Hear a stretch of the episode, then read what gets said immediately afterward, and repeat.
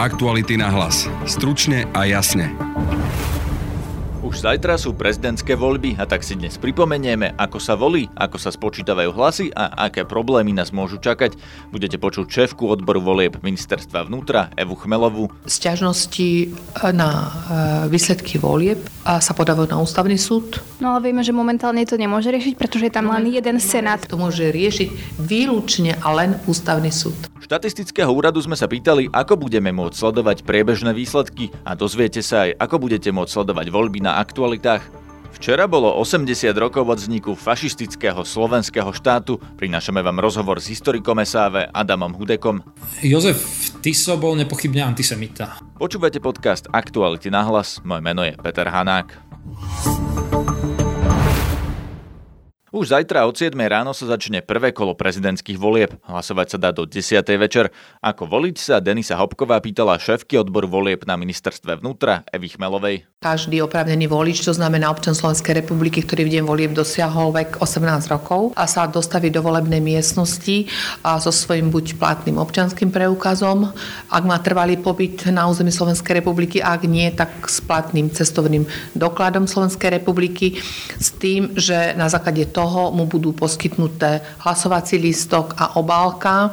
Okrsková volebná komisia, pokiaľ ide o e, slovenského štátneho občana s trvalým pobytom mimo územia Slovenskej republiky, si pred jeho dopísaním do zoznamu voličov ešte overí, či tento občan v skutočnosti na území Slovenskej republiky nemá žiaden trvalý pobyt.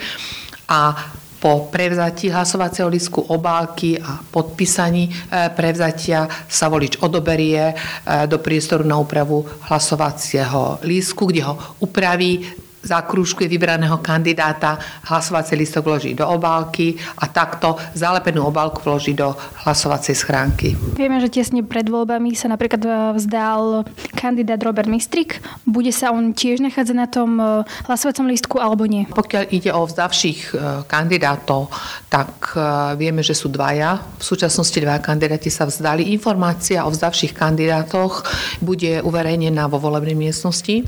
Takisto ministerstvo vnútra odporúča odporúčalo, aby táto informácia bola vyvesená niekde aj za zástenou, keď bude volič upravovať hlasovací lístok, aby to meno kandidáta, ktorého nemá kružkovať, mal e, rovno pred očami. A títo kandidáti sa totiž čo nachádzajú na hlasovacom lístku a v prípade, že aj im e, niekto z voličov odovzdá svoj hlas a zákružkuje tohto kandidáta. Takýto hlas e, nie je neplatným, len pri zisťovaní výsledkov volieb sa na ňo neprihliada. Ako sa môžu voliči pomýliť? Vieme že teda, že sú tam dva kandidáti, ktorí už nekandidujú, takže mohli by zakružkovať tých, čo tam už teda nemajú byť. Dá sa nejak inak pomýliť? V prípade, že sa volič naozaj pomýli a zistí, že zakružkoval kandidáta, ktorého nemal, alebo e, sa pomýli pri kružkovaní, posunul sú o jedno číslo nižšie, pretože do kružku dávame práve to číslo poradové kandidáta. Mm, neodporúčame škrtať, čmárať po hlasovacom lístku, pretože by ohrozil platnosť hlasovacieho lístka, ale treba si vyžiadať nový hlasovací lístok. Tento upraví a tak ho vloží do obálky.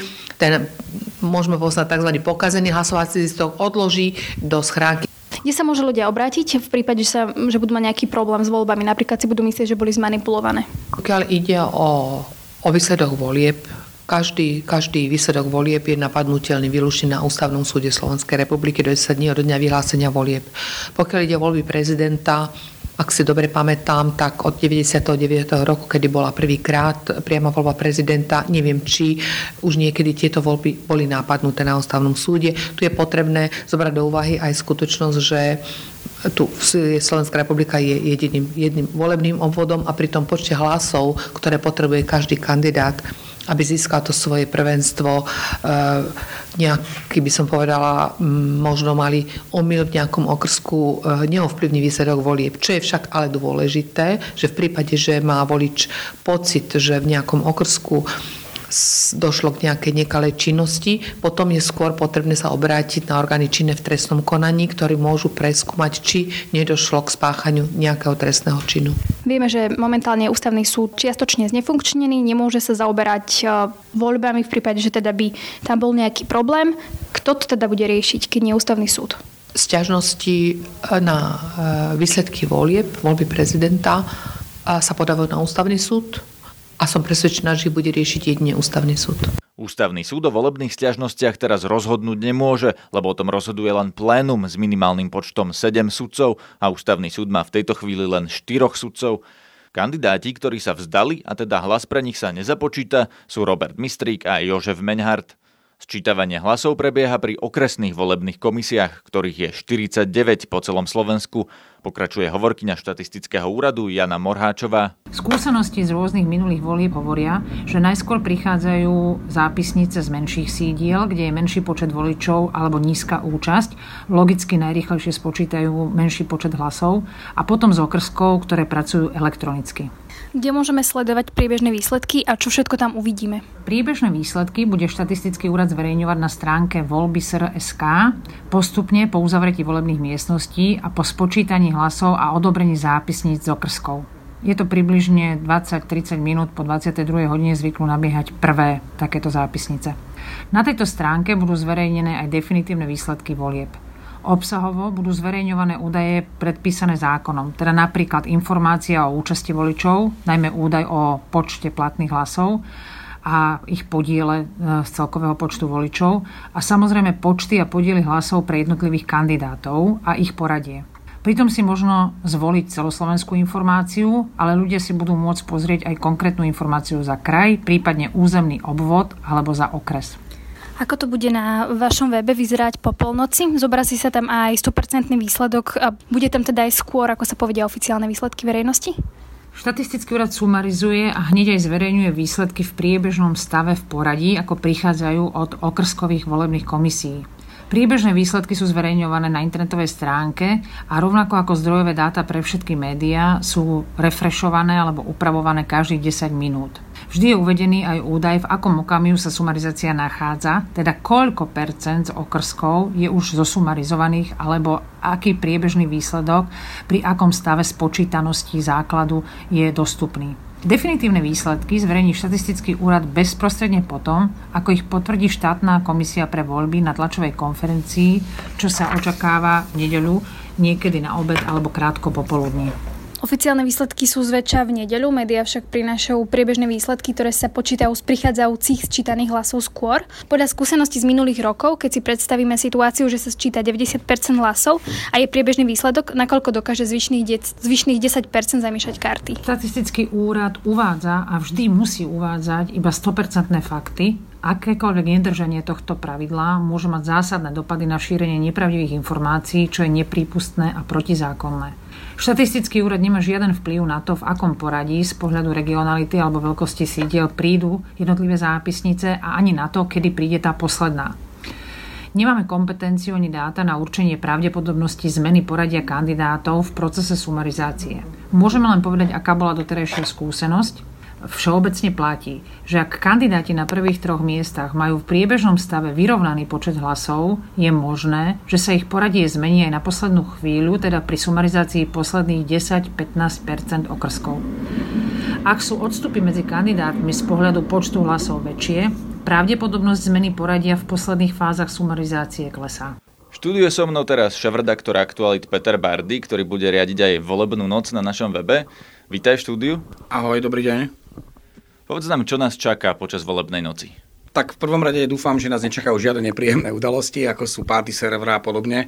Na toto sa musíme pri každých voľbách pripraviť, lebo tým, že sme my veľmi navštevovaný web, tak eh, v, počas volebných nocí a keď natekajú volebné výsledky, tak záujem eh, Slovákov, ale ľudí zo zahraničia, od ktorých sa, ktorých sa zaujímajú o, o voľby a o takéto dianie, tak rastie násobne. Čiže museli sme sa vysporiadať najmä s touto technickou stránkou. No a samozrejme bude online, kde budeme informovať priebežne prakticky minútu po minúte o tom, čo sa bude diať. Budeme po- informovať o tom, čo sa deje v centrálach jednotlivých kandidátov a budeme aktualizovať e, spolupráci so štatistickým úradom priebežné výsledky, aby, aby ľudia, ktorí k nám prídu a ktorých zaujímajú voľby, aby mali v čo najrychlejšom čase, čo najpresnejšie odhady výsledkov, alebo teda priebežné výsledky. Takže tak ako štatistický úrad bude mať každých 10 minút aktualizované, ktorý kandidát má koľko percent a koľko už spočítaných hlasov, tak to bude aj u nás. Plus my budeme mať ešte nejaký ďalší obsah k tomu. Áno, okrem najaktuálnejších e, informácií z predbežných výsledkov by ľudia, ktorí k nám prídu, mali dostať aj úplne naj, najaktuálnejšie a najpresnejšie a najfaktickejšie informácie z volieb e, celkovo aj z toho, čo sa deje aktuálne vo volebných štáboch alebo na Slovensku. Čo budú môcť sledovať ľudia, ktorí prídu na aktuality naživo? Napríklad tlačovky z tých centrál alebo nejaké vyhlásenia, rozhovory, diskusie, ako to bude vyzerať? Prakticky budeme sa snažiť robiť všetko to, aby všetci, ktorí k nám prídu, pocit, že sú v centrálach a že dostávajú tie najzásadnejšie informácie, ktoré o voľbách a o tom dianí okolo volieb chcú dostať. Čiže okrem takých jednovetových informácií budeme prinášať aj názory, komentáre, budeme komentovať jednotlivé veci, ktoré sa budú diať. Budete si u nás môcť nájsť pikošky z, z tých volebných štábov, kde budú naši kolegovia fungovať, budú videá, rôzne videorozhovory, videokomentáre, krátke reportáže. Bude to naozaj podľa mňa množstvo a množstvo obsahu, na ktorý sa môžete tešiť. A čo potom v nedelu, keď sa teda voľby skončia, ráno budeme mať nejaký nový obsah na webe?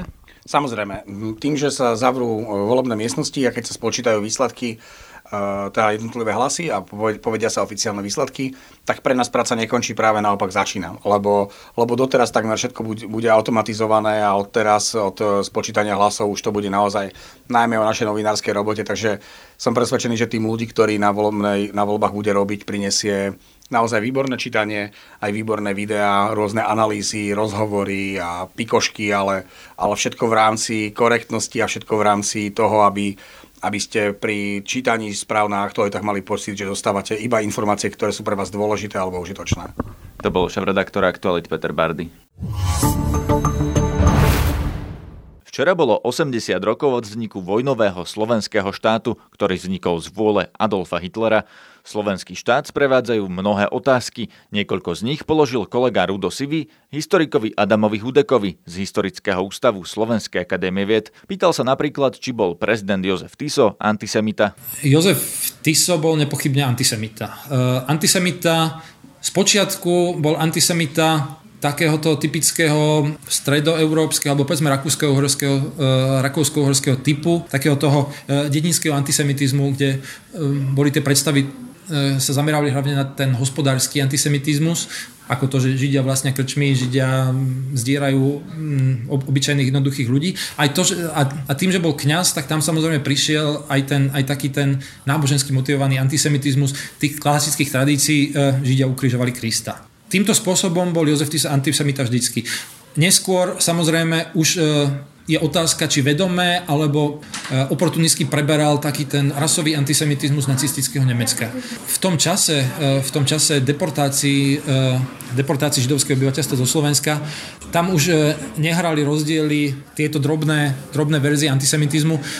Jozef Tiso jednoducho bol ten, kto túto vec umožnil, nikdy voči nej nevystúpil, naopak vždycky ju obhajoval. Takže v tomto ohľade je jeho vina a jeho antisemitizmus preukázaný mnohými vyjadreniami, mnohými článkami a aj vlastne jeho vlastnými aktivitami s tým, že ani po druhej svetovej vojne počas jeho procesu sa nejakým spôsobom za, za uh, toto kodanie neospravedlnil.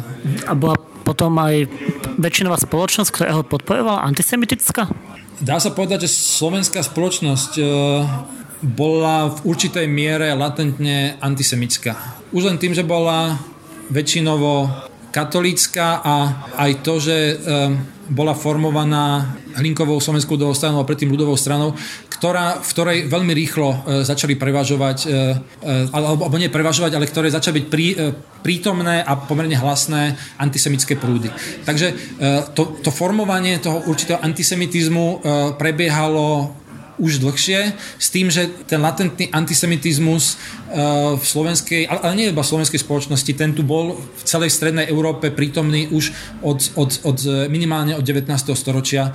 Na to sú vlastne aj, aj dôkazy, aj, aj pramenné dôkazy. Takže ten antisemitizmus do určitej miery stačil len prebudiť a dať mu uh, takú tú, tú formu, ktorú, ktorú mu dal až, až uh, nacionálny socializmus e, v Nemecku. Z toho, čo viete, vlastne to aj dodnes, ten antisemitizmus. E, do určitej miery nepochybne. Jeden z takých tých argumentov je, že na Slovensku bolo, bolo dobré hospodárstvo a ľuďom sa žilo dobre, že to nebolo sice bohatstvo, ale žilo sa im lepšie ako potom a predtým.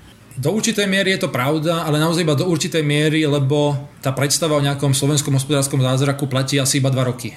Už na prelome rokov 42 a 43 samozrejme to vojnové hospodárstvo si začalo vyžadovať svoju daň a tá predstava o tom, že by, že by Slovensko bolo naozaj nejakou oázou, oázou hojnosti je, je do značnej miery prehnaná. Na druhej strane Žilo sa tu zrejme o niečo lepšie alebo o niečo lepšom dostatku ako v nacistickom Nemecku, ktoré, ktoré v tom čase už viedlo totálnu vojnu. To znamená, že všetky uh, materiály alebo všetky možné veci už išli do, do vojnového úsilia, lenže to veľmi rýchlo postihlo aj, aj, uh, aj Slovensko, lebo ako viac menej vázal nacistického Nemecka muselo aj ono prispievať uh, k nemeckému vojnovému úsiliu. Takže, takže všetky tie prebytky na Slovensku boli viac menej odčerpávané, odčerpávané do nacistického Nemecka čím vlastne to hospodárstvo viac menej už e, v roku 43-44 bolo v podstate na pokraji kolapsu a bolo v mnohých ohľadoch porovnateľné ako v samotnom nazistickom Nemecku. Dneska vidíme v Európy to, že ľudia alebo časť voličov scenáre tých autoritatívnych režimov, respektíve sklamaná z liberálnych demokracií považujú za niečo, čo sa neosvedčilo, čo prináša skôr len problémy, komplikácie a hádky. Ako historik sa to, ako pozeráte? No je to problém, ktorý nie je úplne nový. Týmto spôsobom vlastne zanikli viacelé liberálne demokracie v medzivojnovom období. Politici, ktorí tvrdili, že ten autoritatívny režim všetko zjednoduší, e, odbúra zbytočné hádky a e, vlastne obyčajnému človeku prinesie prosperitu, e, pričom tie jeho straty obyčajných slobôd, tých demokratických, nebudú až také citeľné, lebo predsa bežní ľudia takéto slobody nepotrebujú. Po roku 89 v strednej a východnej Európe naozaj prišlo také očakávanie, ktoré bolo aj podporované aj, aj, aj zo západu, že liberálna demokracia automaticky znamená aj, aj materiálny dostatok. A toto bol, toto bol argument, ktorý vlastne prevážil alebo, alebo existoval celé 90. roky a vlastne definitívne ho nabúrala ekonomická kríza v roku 2008, kde sa ukázalo, že liberálne demokracie vôbec nie sú imúnne voči voči ekonomickým krízam a vôbec nie sú imunné voči, voči nárastu chudoby. To znamená, že aj štáty, hlavne v Strednej Európe, ktoré boli postihnuté touto krízou, ktorá sa potom znásobovala aj ďalšími problémami, ako bolo napríklad migrácia a podobne, zisťovali, že tá liberálna demokracia nie je panácia, nie je liek na všetko a mnohí sa vo svojom sklamaní obracali k iným receptom, takisto ako v medzivojnovom období. Jeden z tých receptov bol ten, presne, tá, tá predstava, že autoritatívne režimy znova odbúrajú všetky zbytočné diskusie a všetko pôjde rýchlejšie, všetko sa bude dať vyriešiť okamžite a príde nejaký osvietený vládca, ktorý bude vedieť, e, čo majú robiť.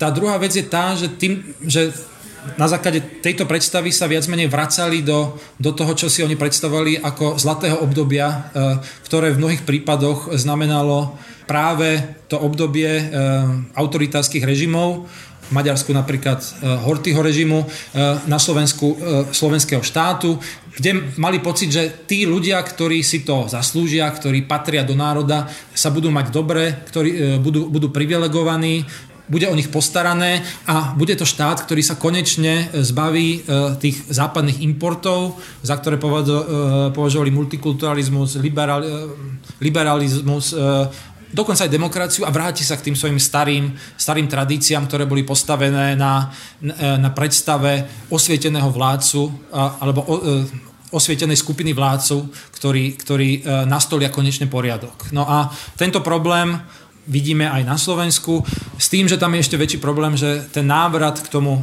tzv. ideálom slovenského štátu predstavuje aj návrat k politikám antisemitizmu, pohrdania e, všetkým, čo, čo nie je národné a pohrdania e, rôznymi, rôznymi e, prejavmi inakosti. Ako historik, vidíte niekde možno východisko z toho, aby to znova nespadlo do tej špirály? Stála sa mi v dejinách nejaká taká udalosť, kde už to tiež ako keby sa to nalamovalo k autoritatívskym režimom, ale zmenilo sa to? Ono to už je veľmi...